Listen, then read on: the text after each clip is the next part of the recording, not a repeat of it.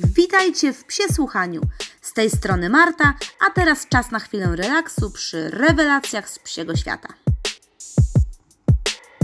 Witam Was serdecznie w drugiej już serii rasóweczce, czyli znów będziemy skupiać się na konkretnych rasach psów, y, ich pochodzeniu, y, krótkiej charakterystyce, omówieniu wzorca. Dzisiaj pod lupę chciałabym wziąć dwie rasy, ponieważ często są one ze sobą bardzo mylone. Jest to Norwich i Norfolk Terrier. Są to niewielkie, przeważnie rude takie terierki, yy, może niezbyt często spotykane na ulicach. Ja powiem szczerze, że raczej ich nie widuję. Częściej są to yy, przedstawiciele, których widuję na wystawach i raczej tam.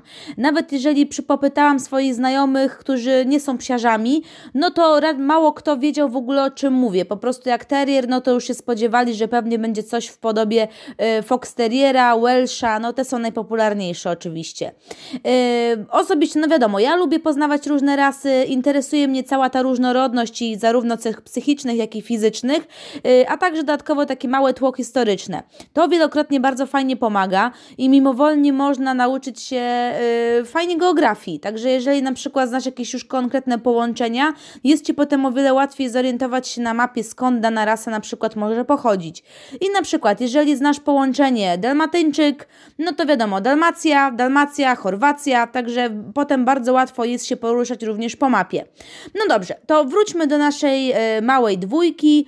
Zajmiemy się właśnie dwiema rasami naraz, bo na pierwszy rzut oka można stwierdzić, że to jest praktycznie jedna rasa i rzeczywiście mają one wspólny korzeń historyczny. Jakie różnice więc y, są pomiędzy Norwichem a Norfolk Terrierem? Zaraz Wam o tym wszystkim opowiem, ale po kolei. Y, jeśli chodzi o samo nazewnictwo, y, nazwa Norwich pochodzi od miasta, które jest położone we wschodniej Anglii, natomiast mianem Norfolk określamy tą drugą odmianę rasy i ona pochodzi od całego hrabstwa, które również jest położone we wschodniej Anglii. Same pieski y, już są, y, mają swoje korzenie w średniowieczu, kiedy właśnie w tej wschodniej, środkowej części Anglii y, występowały małe, przeważnie rude pieski, które miały stojące lub obwisłe uszy i najczęściej były towarzyszami cyganów i wędrownych handlarzy. Uważano je za doskonałych tępicieli szczurów, myszy i innych gryzoni, które oczywiście były szkodnikami i dzięki swoim zdolnościom stały się towarzyszami również szczurołapów Y, niektórzy z nich potrafili mieć nawet tuzin, czyli koło tam 12 piesków y, i robiono oczywiście również spisy, który z tych psów był najlepszy. No i w jednych tam zawodach na przykład wyobraźcie sobie, że jednego dnia jeden pies potrafił uśmiercić około 80 gryzoni. No to oczywiście wiadomo gdzieś w pobliżach młynu, tam gdzie były spichlerze, y, tam przede wszystkim pracowały te maluchy. Organizowano później również zawody w uśmiercaniu właśnie gryzoni i też starano się wybrać najlepszego y, zawodnika w tej, w tej kwestii. Y, no i do tego celu wykorzystywano taką arenę, która była specjalnie wybudowana dla psów. Tam wpuszczano gryzonie i wybierano jakiś tam określony czas, nie wiem, jednej minuty, 30 sekund, ile w tym czasie pies jest w stanie wymordować szkodników. Także były też i tego, tego typu y, zawody. Obecnie oczywiście się tego nie robi, przynajmniej nic mi o tym nie wiadomo. Y, może gdzieś tam na czarnych rynkach takie rzeczy się odbywają, ale y, oficjalnie już nie. Także właśnie tam zarówno takie rude szczurołapy, jak i rude małe pieski z południa Irlandii i mm, jakby to było, to był sam początek utworzenia się właśnie tych dwóch ras. Y, fach y, jakby tępiciela szczurów spowodował, że te małe pieseczki były coraz bardziej y, popularne.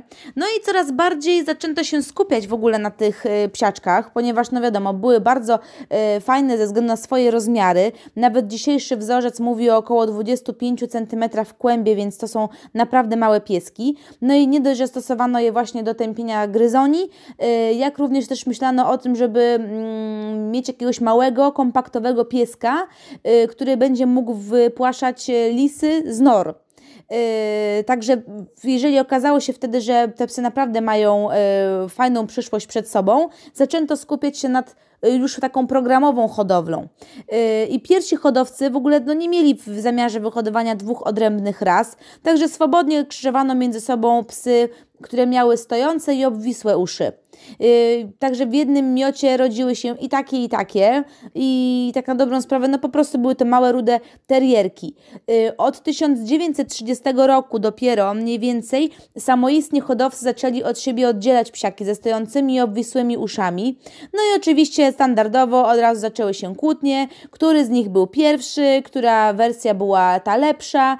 No i powoływano się w tym oczywiście na y, jedyne wtedy y, jakby stare nośniki, czyli stare obrazy różnych malarzy, no ale oczywiście każdy dopatrywał się tego, co chciał w tym miejscu. I na przykład Anglicy oczywiście widzieli na zmianę Norwich i Norfolk Terriera, y, Belgowie widzieli tam na przykład swoje gryfoniki, no inni nawet widzieli tam pinchery, także y, każdy widział totalnie to, co chciał. Y, na, na dobrą sprawę, jeśli chodzi o, o to, które psy, czy obwisłe, czy stojące uszy były bardziej w cenie, y, z informacji, do których dotarłam, no to rzeczywiście na wczesnych wystawach, gdzie się pojawiały te teriery, z, na, oczywiście preferowano stojące uszy. O wiele więcej czempionów właśnie miało stojące uszy, nawet w takich proporcjach typu 20 czempionów, to tylko jeden był obwisły, reszta y, z tymi uszkami, które stały pionowo do góry. E, I kilkukrotnie zaczęto już składać wnioski o oddzielenie dwóch typów e, jakby tych podraz do Kennel Clubu e, i tak na, na dobrą sprawę starano się o to wielokrotnie, ale dalsze kroki dostały, zostały podjęte dopiero wtedy, kiedy zauważono, że nie tylko już uszy świadczą o różnicy pomiędzy jedną a drugą wersją psa. Także stosunkowo późno zdecydowano się w ogóle na oddzielenie ich na dwie osobne, ponieważ Kennel Club zrobił to dopiero w 1964, yy, natomiast w Stanach Zjednoczonych dopiero w 1979 postanowiono rozdzielić te dwie rasy. Yy, także no, rzeczywiście dosyć późno.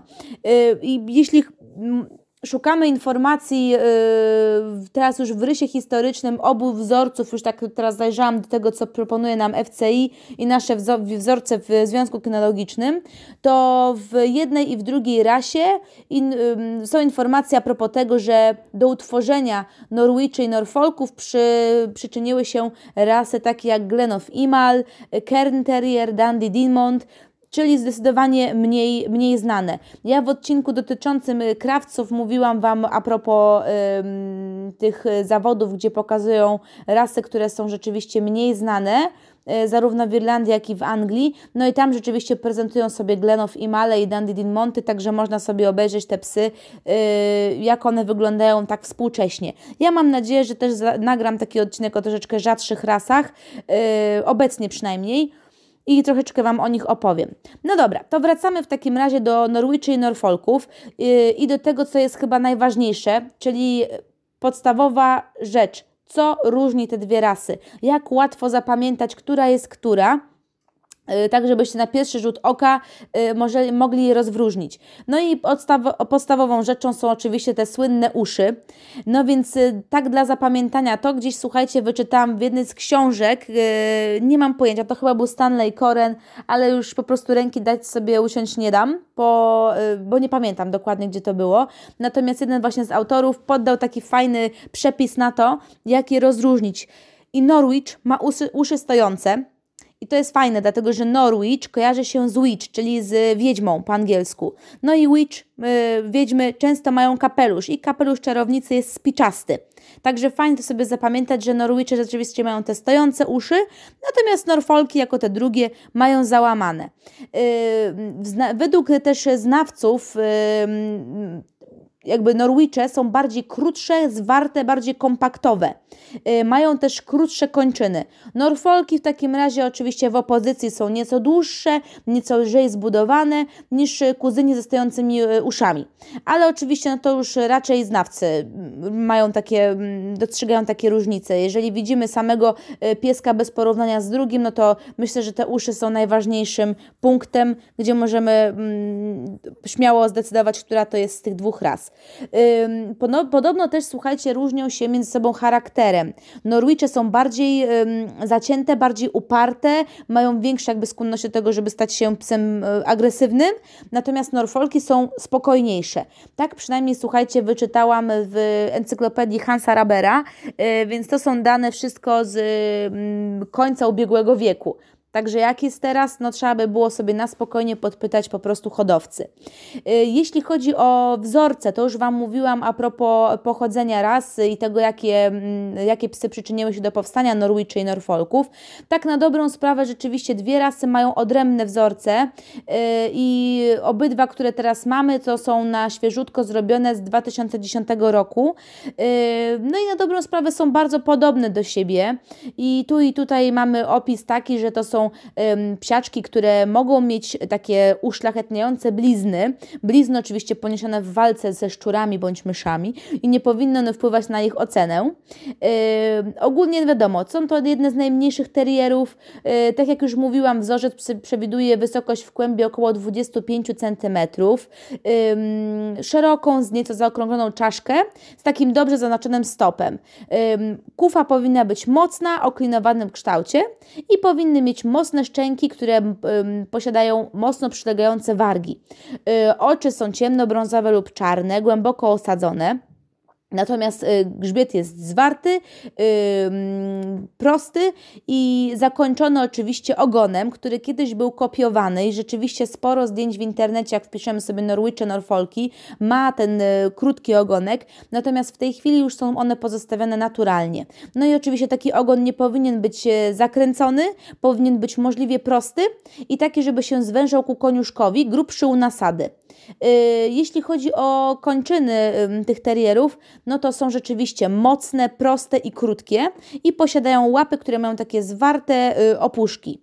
Y, co jest takie charakterystyczne dla nich, to myślę, że to jest ten włos, który zawsze mi przypominał taką drucianą szczotkę i rzeczywiście nawet w samym opisie y, rasy y, włos jest twardy, druciany i prosty, ściśle przylegający do ciała.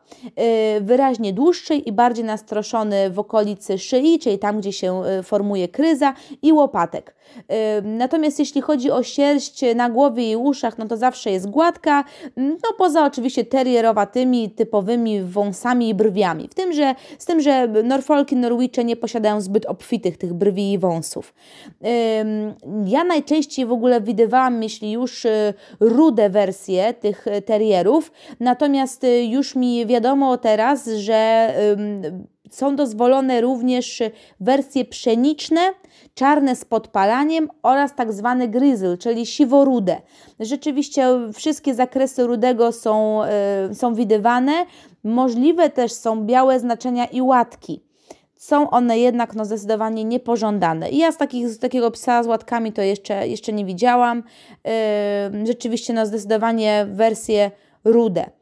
Y, jeśli chodzi o charakter, no to czegoś się spodziewać po terierach. No teriery z krwi i kości, więc mimo małego opakowanka, yy, jakie mają, w środku drzemie prawdziwa terierza osobowość, mocna, silna, uparta.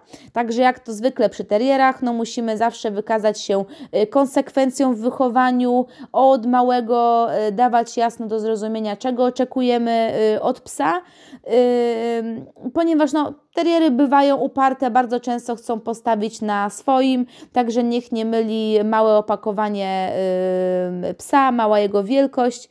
Y, w środku jest duże ego. Y, jeśli chodzi o przywiązanie do rodziny, są one rzeczywiście przywiązane, bardzo szanują swoją rodzinę, ale mimo wszystko lepiej, żeby jej członkami nie były jakieś małe gryzonie. No wiadomo, można próbować socjalizować i od małego uczyć, na przykład, no nie wiem, zgody ze świnką morską w domu, ale wydaje mi się, że skoro decydujemy się na domownika akurat tej rasy, to naprawdę można sobie darować e, posiadanie jakichś e, małych gryzoni ze względu na silny instynkt łowiecki, który prezentuje ta rasa. I rzeczywiście, jak czytałam takie różne mm, drobne opinie, no to rzeczywiście. Mm, za chęć pogoni, y, chęć kopania dziur, y, rzeczywiście daje we znaki właścicielom na przykład ogrodów, no, którzy się oczywiście no, nie mogą pogodzić z tym, że wybierają steriera, yy, musieli się pożegnać z rabatkami i pięknymi roślinami. No niestety, to jest, idzie zawsze w pakiecie razem z terierem. Znaczy zawsze, no prawie zawsze, wiadomo.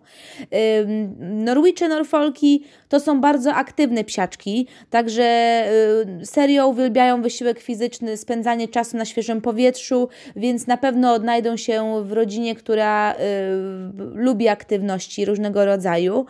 Y, można śmiało wybrać się z nimi na jakieś mini agility, y, na jakieś y, frisbee, oczywiście w wersji mini, albo inne rozmaite sporty, w których po prostu będziemy chcieli się sprawdzać.